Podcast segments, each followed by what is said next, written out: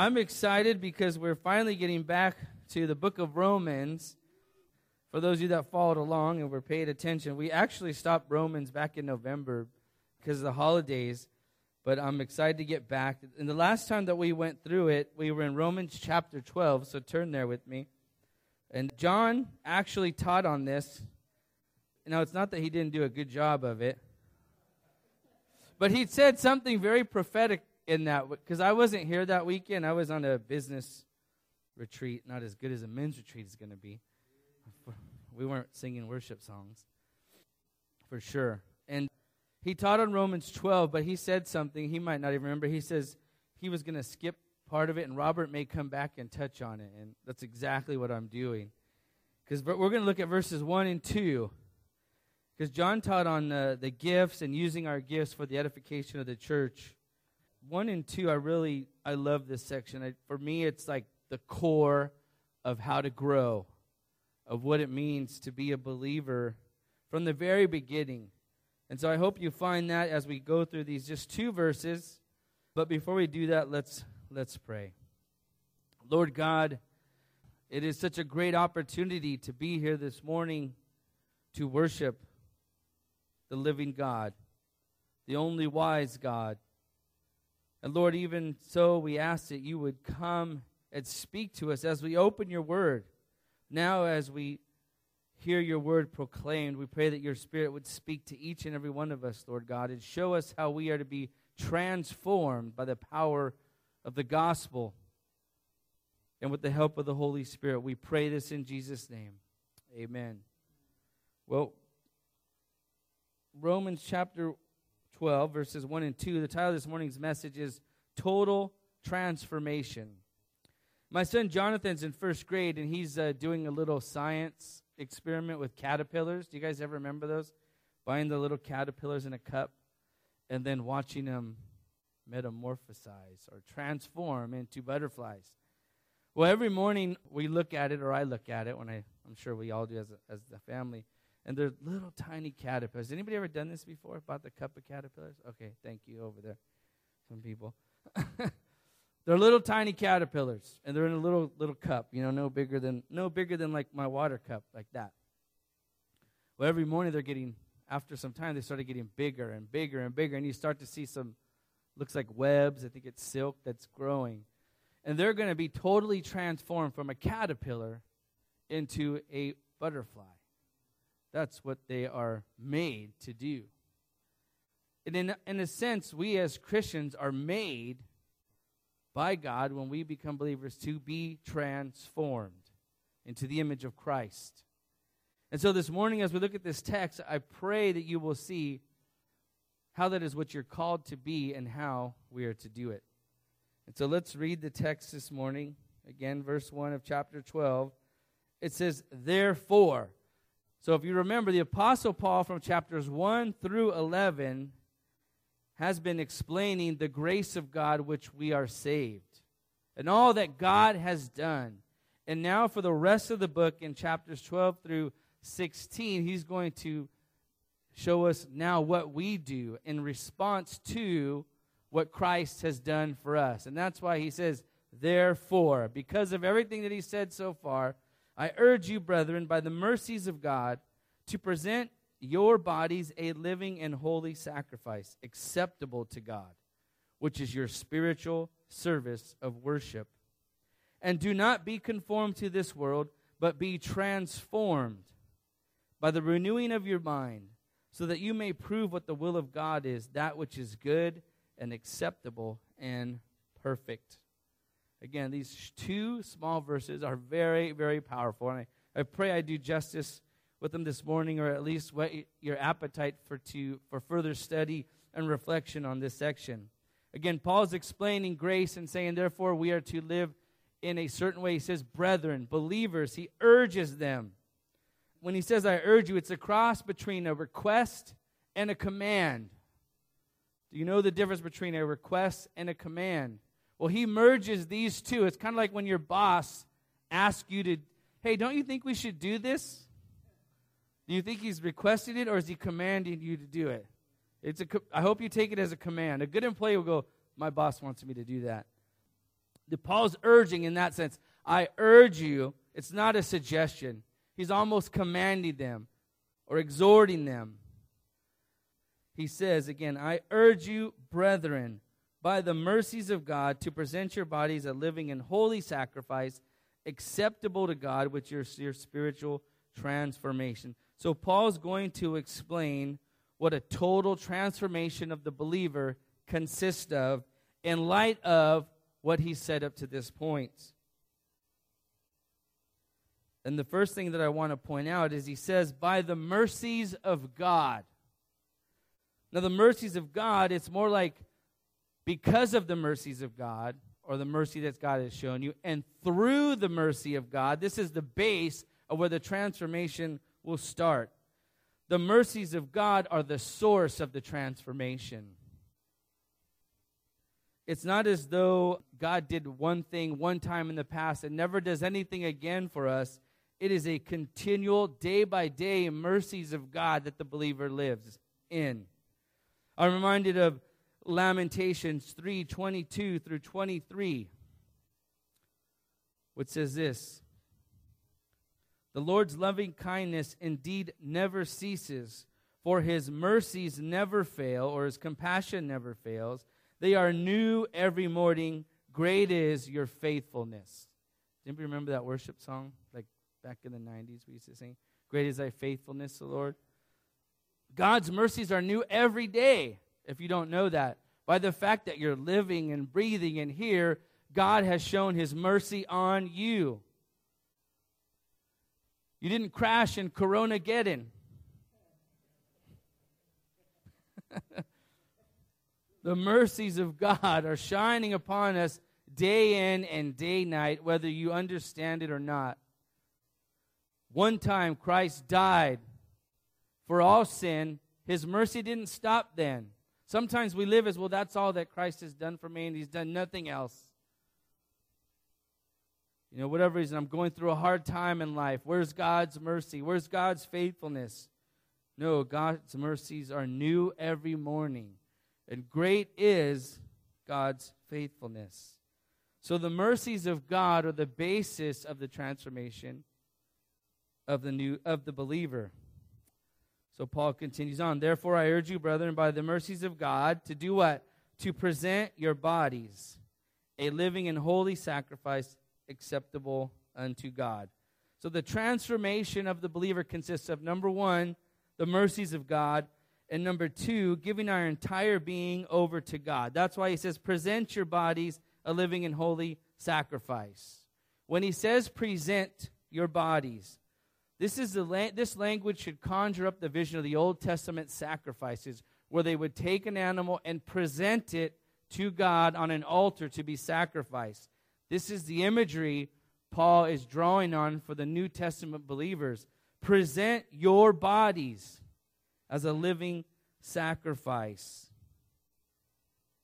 Now, there's a difference, think about this, of the Old Testament sacrifice and the sacrifice that's described by the believer or from the believer in the New Testament. The Old Testament sacrifice, what? It died right there on the, on the altar. It was killed for whatever reason. But the New Testament sacrifice, first of all, there isn't a New Testament sacrifice in that sense. He's saying, You, your body, your entire being is now the sacrifice that you are presenting on the altar, except you are living. You don't die and stay on the altar. We are living sacrifices, not dead ones. We are offering our very lives to God. Again, in one sense, you lay on the altar as dead, as we'll talk about in a moment, but in the other sense, you are called to get up and live for God. Let me show you a few verses in Romans. Go to Romans chapter 6 and look at verses 12 through 13.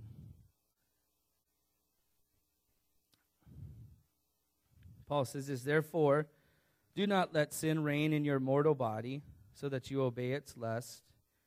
And do not go on presenting the members of your body to sin as an instrument of unrighteousness. But present yourselves, again, that imagery of presenting yourself to God, as those alive from the dead, and your members as instruments of righteousness to God. So you're offering your entire being my hands, my feet, my eyes, my mind, my tongue, my lips. My body is God's. Just like the Old Testament sacrifice, they gave the whole sacrifice to God. The difference, again, is that was killed and it was dead. The only thing we kill now in the New Testament is what? Three letter word. Starts with S. Yes, sin. We kill sin. And we're alive to God.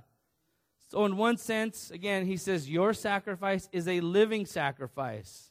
You and me, as believers, we're alive. We're to live for God. In the second sense, he says, Not only are you a living sacrifice, but you are a holy sacrifice.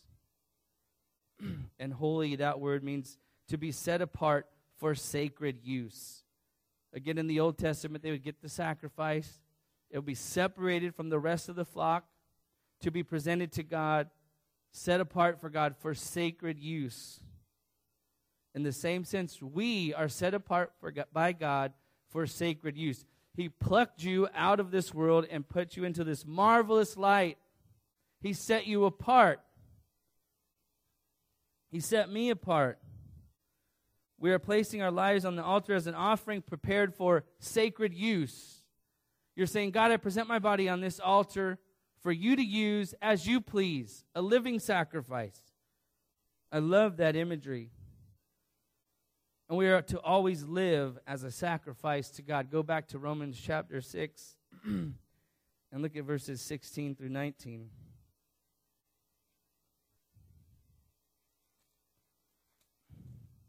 And speaking about this living sacrifice, Romans 6 16 says this Do you not know that when you present yourselves to someone as slaves for obedience, you are slaves for the one whom you obey, either of sin resulting in death or in obedience resulting in righteousness? So he's making this contrast. You've been plucked out, set apart by God to be used for righteousness, and now you are a slave to righteousness.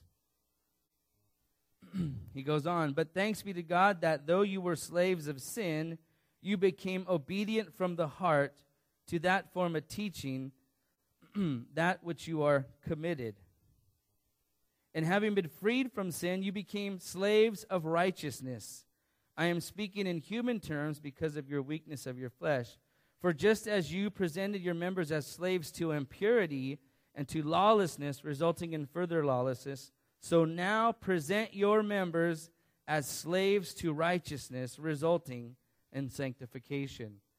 So the living sacrifice puts themselves on the altar and says, God, I'm going to be used how you want to be you want me to be used and I'm going to be a slave for you in righteousness, no longer living the way I used to live.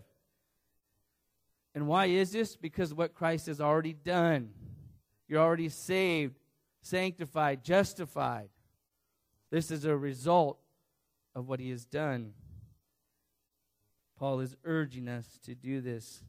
Elsewhere, Paul clearly called the believers to live a life consecrated, set apart for God. Let me show you this. So, again, you're that living sacrifice set apart for God. Paul uses this imagery throughout his writings. Turn with me. We're going to look at a few verses here. Turn with me to 1 Corinthians 6:20. 1 Corinthians 6:20.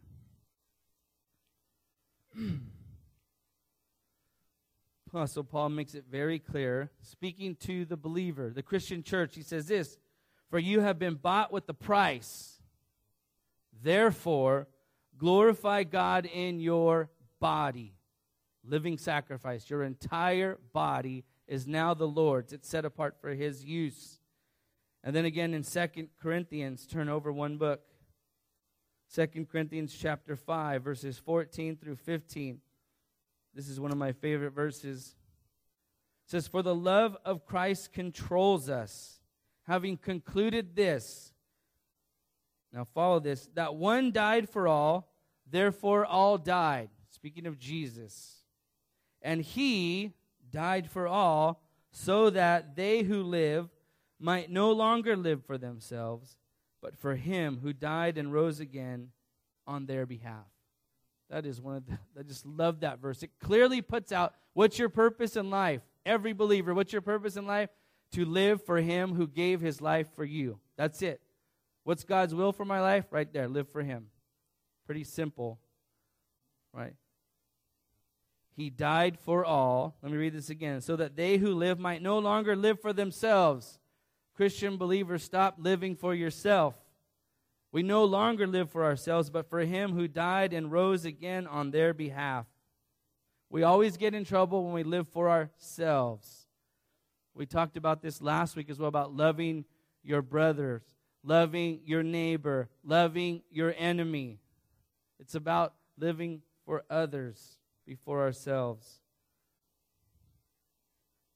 And then one last verse. 1 Peter chapter 2 verse 24. Again Paul describing the believer's life and how they should live for God. 1 Peter 2:24 says this. And he himself bore our sins in his body on the cross so that we might die to sin and live to righteousness.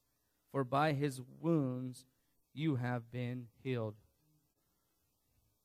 Over and over, the New Testament describes who you are to be.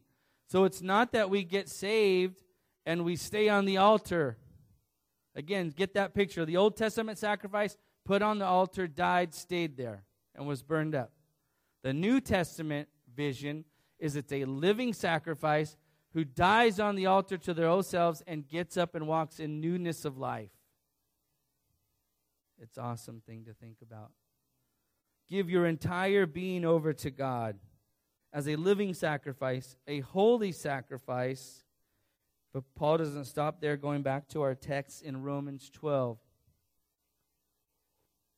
Again, present your bodies a living and holy sacrifice. And the third one, acceptable to God. What kind of sacrifice in the Old Testament was acceptable to God? it was a sacrifices to God had to be perfect, without blemish. You might be thinking, as I did, well, I'm blemished. I'm not perfect. So, how can I be acceptable to God? In Christ Jesus, you are acceptable to God. He is the perfect sacrifice who sacrificed his life for you. He took our place. That's why we're acceptable to God. Not because we're good and perfect and I did a bunch of good things. No. Romans 1 through 11 has been describing our pitiful state and how Christ saved us, and that is how you are acceptable to God. You can't clean up good enough to be acceptable to God. It is only by taking on the shed blood of Jesus Christ and covering your sins that you're acceptable to God. So the living sacrifice, a holy sacrifice, is acceptable unto God. And I like this next term in verse 1 of chapter 12, which is your spiritual service of worship. The total transformation that Christ does in us makes us acceptable for worship. This is our spiritual worship, it says. The type of life that we're talking about the living sacrifice, the holy sacrifice. This is a type of life that is considered by God as true worship, which is why it says spiritual worship. In some translation, it says your reasonable form of worship. And it's reasonable because you've been transformed by Christ. You've been changed by God, so it just makes sense that that's the worship that's expected.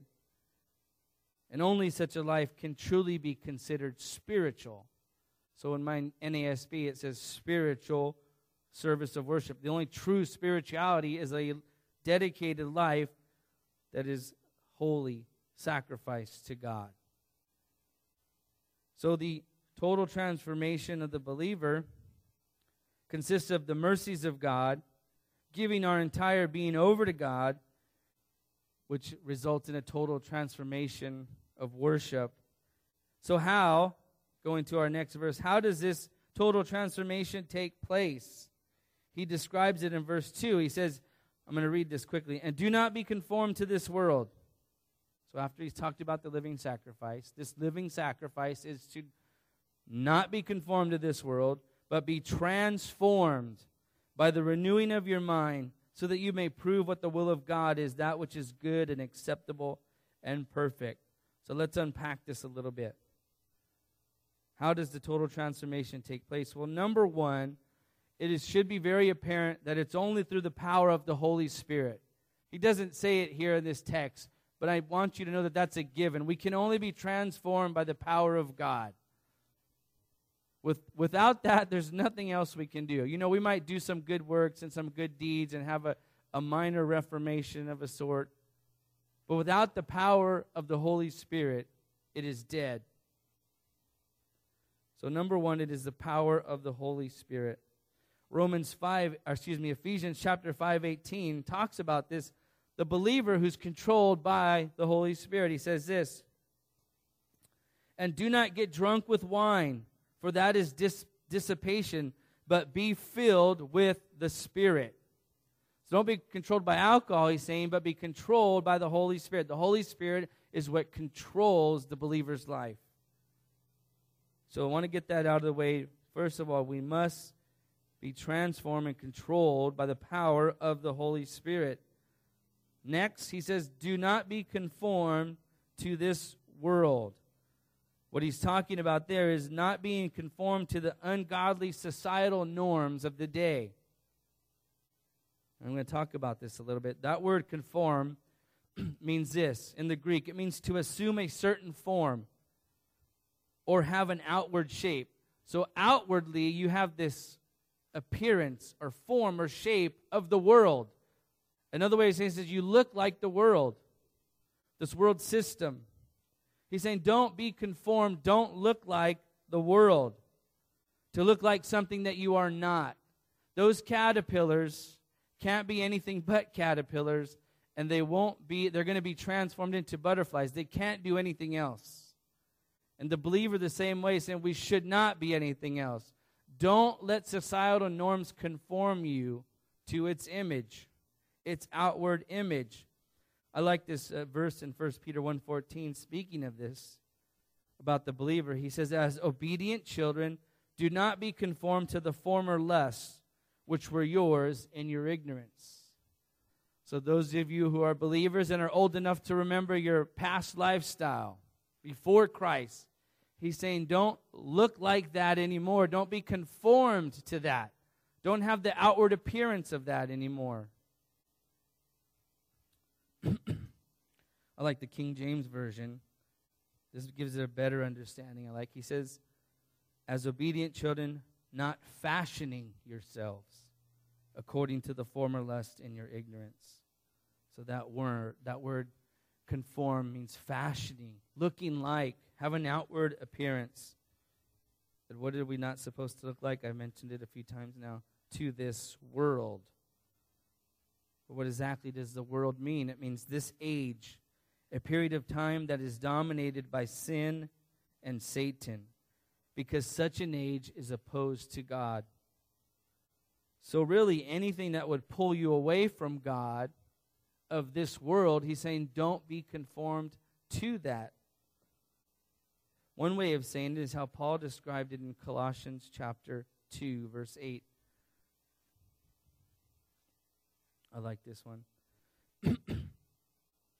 he says, See to it that no one takes you captive, conforms you through the philosophies and empty deceit according to the traditions of men, according to the elementary principles of this world, rather than according to Christ as we'll see in a moment, don't let this world conform you into something that Scripture tells you not to be.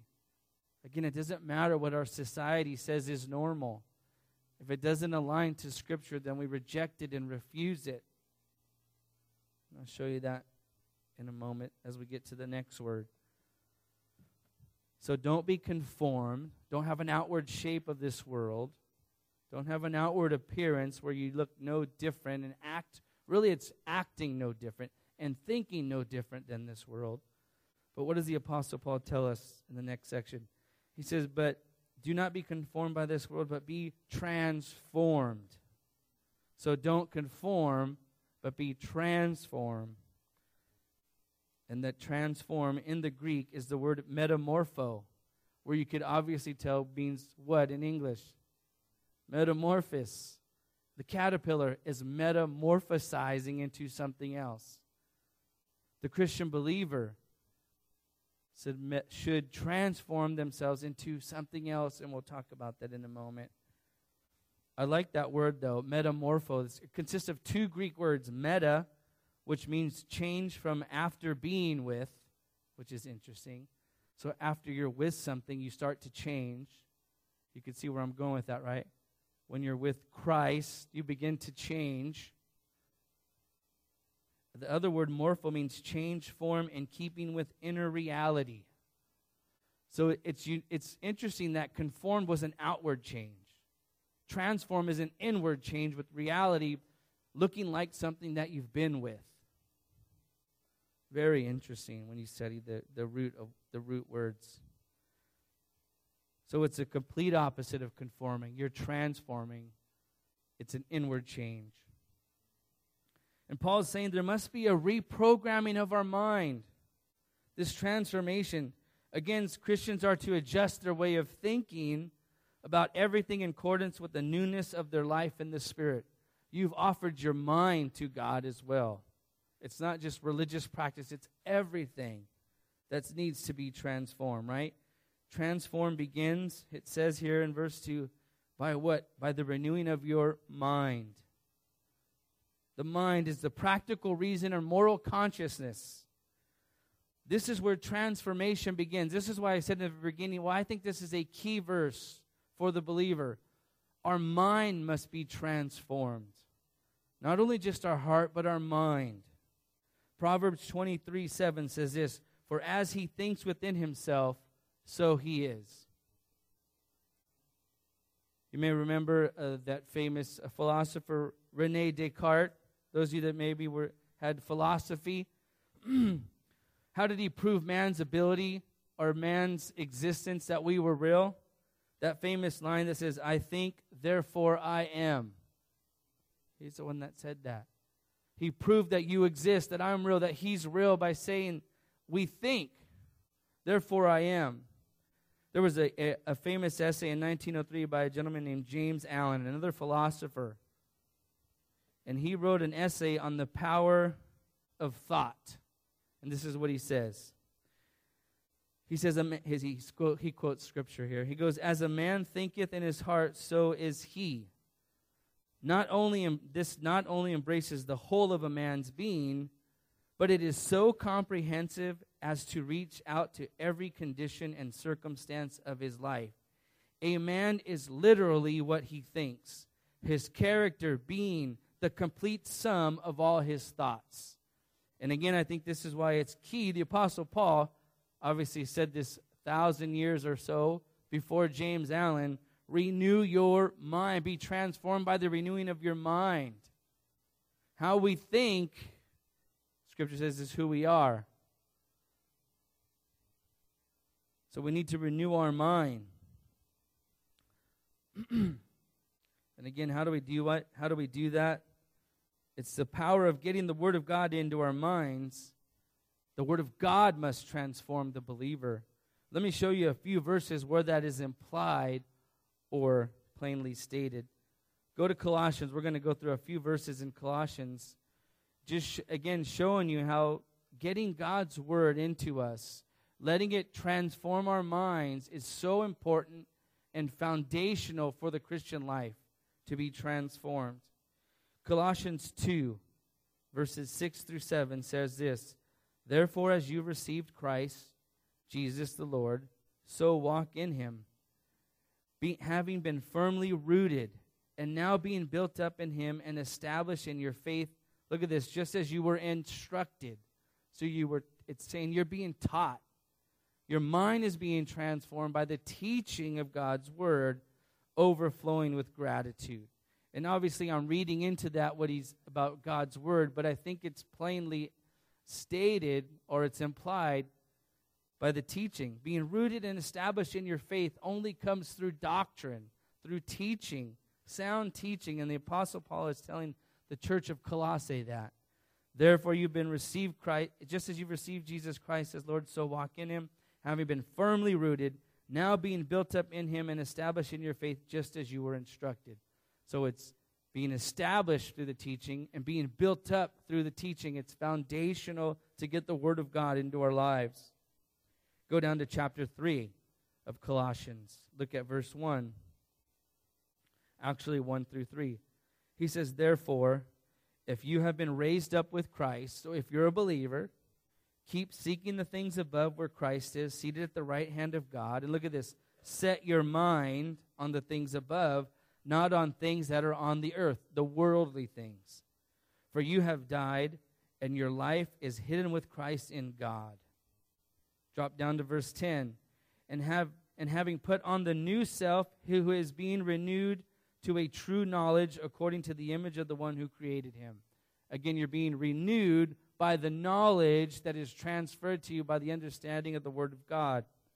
Verse 16, drop down to verse 16 let the word of Christ, the words, biblical knowledge, the word of Christ richly dwell within you with all wisdom, teaching and admonishing one another with psalms and hymns and spiritual songs with thankfulness, or singing with thankfulness in your hearts to God.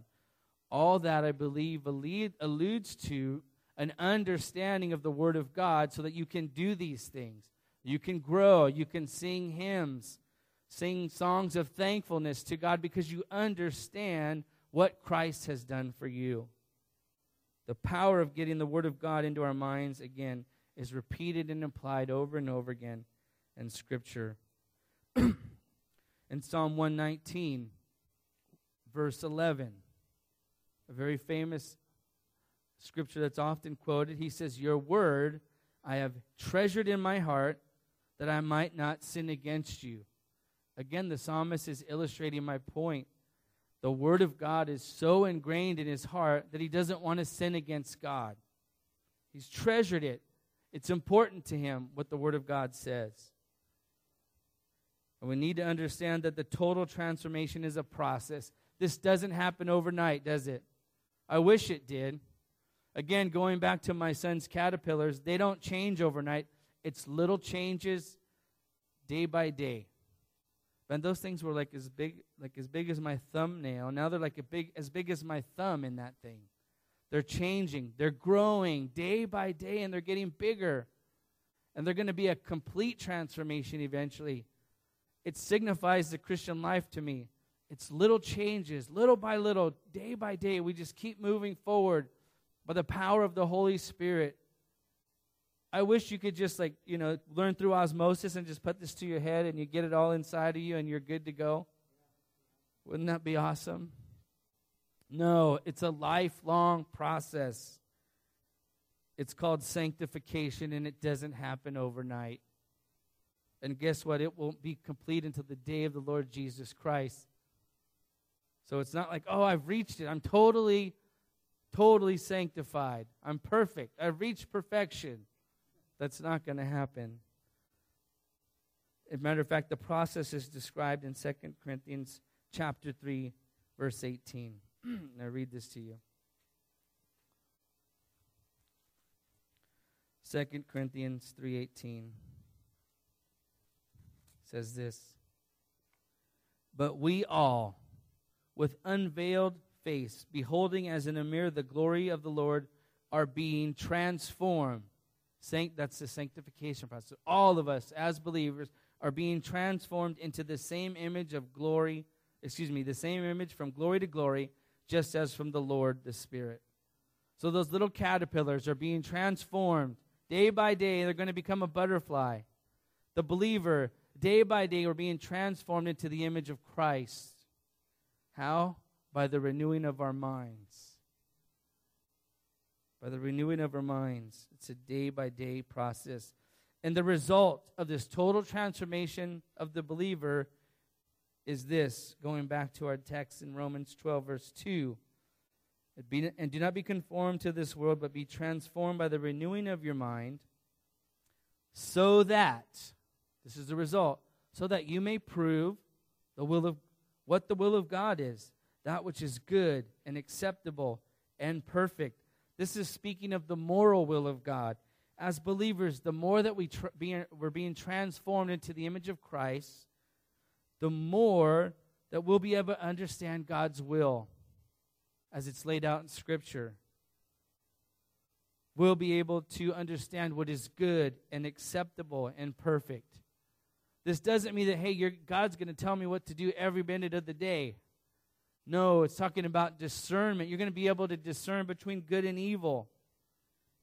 You're going to be able to discern between good and bad, acceptable and unacceptable, perfect and not perfect. How many believers do you know who still struggle on some of the basic principles of Christianity? Because, yeah, me too. I know. I do too in some areas. Ray's very honest, right? right? They don't know, well, uh, should I live with my girlfriend? What's the Word of God say? Okay. Sometimes pe- they're like, well, the world does it. Even Christianity, it's okay. No. There's some basic principles in the Word of God that when we're blinded by and conformed to this world and our minds not being renewed by the Word of God that we struggle with. Again, the world says it's okay. Don't be conformed to this world. Be transformed by the renewing of your mind so that you can prove what the will of God is. I love this verse in Hebrews. You're like, you love a lot of verses. Yeah, I know. Hebrews, not all of them. Hebrews chapter 5. Just the ones I agree with. No, I'm just kidding. Hebrews 5, verse 14. Look at this. Actually, to go back to 13, I'm going to read it. For everyone who partakes only of milk is not accustomed to the word of righteousness, for he is an infant, speaking of immaturity of a believer. But solid food is for the mature. And this is the part I really like.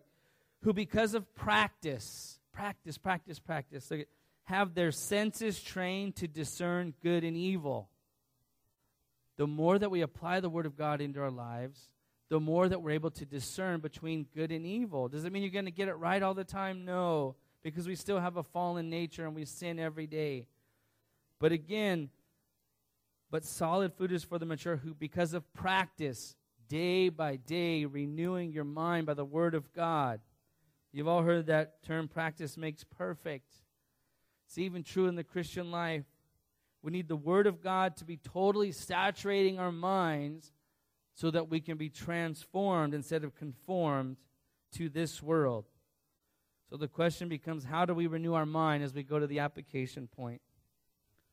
How do we renew our minds? It's, a, it's obviously, I've been mentioning and alluding to it over and over again. It's transforming our minds with the Word of God.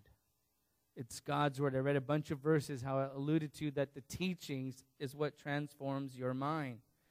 And it's not for the sake of just having head knowledge. Oh, I know every Bible story, I know every verse. No, that's not why. That's not what I'm talking about but it's to gain the understanding that stimulates and produces a total transformation of the inner being. Let me close with these five things. How do we renew our mind? When you're reading God's word, this, you can use this too as Bible study. When you're, when you're like, well, I don't know how to study the Bible. What am I to be looking for? Do I have to study the Greek like you just did? No. It's simple. As you're reading God's word, try to understand through the text who God is. What is the scripture? Ask yourself, what is the scripture saying about God right now that I'm reading? Now, won't, you won't be able to answer it every time you're reading God's word. But I'm sure one of these will apply. Number two, understanding what God has done for us. Again, the Apostle Paul had been laid out 11 chapters of what God had done before he got to the therefore do this.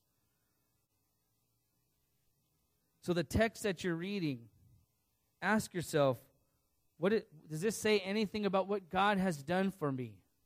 And understanding what God has done for you will help you go forward in your life. Thirdly, understand what God continues to do for us. Remember, God's mercies are new every day. And maybe the text that you're reading has something to say about that. Understand what God continues to do for you. And fourthly, understanding what it means to live for Him.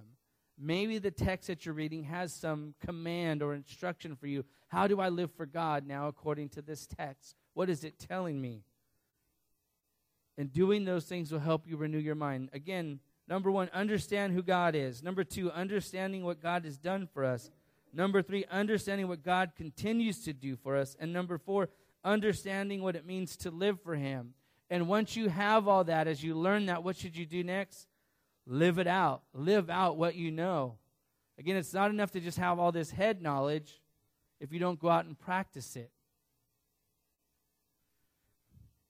I'm going to conclude with Psalm chapter 1, verses 1 through 3, who I think, which I think is one of the best Psalms to describe what we just talked about about being renewed.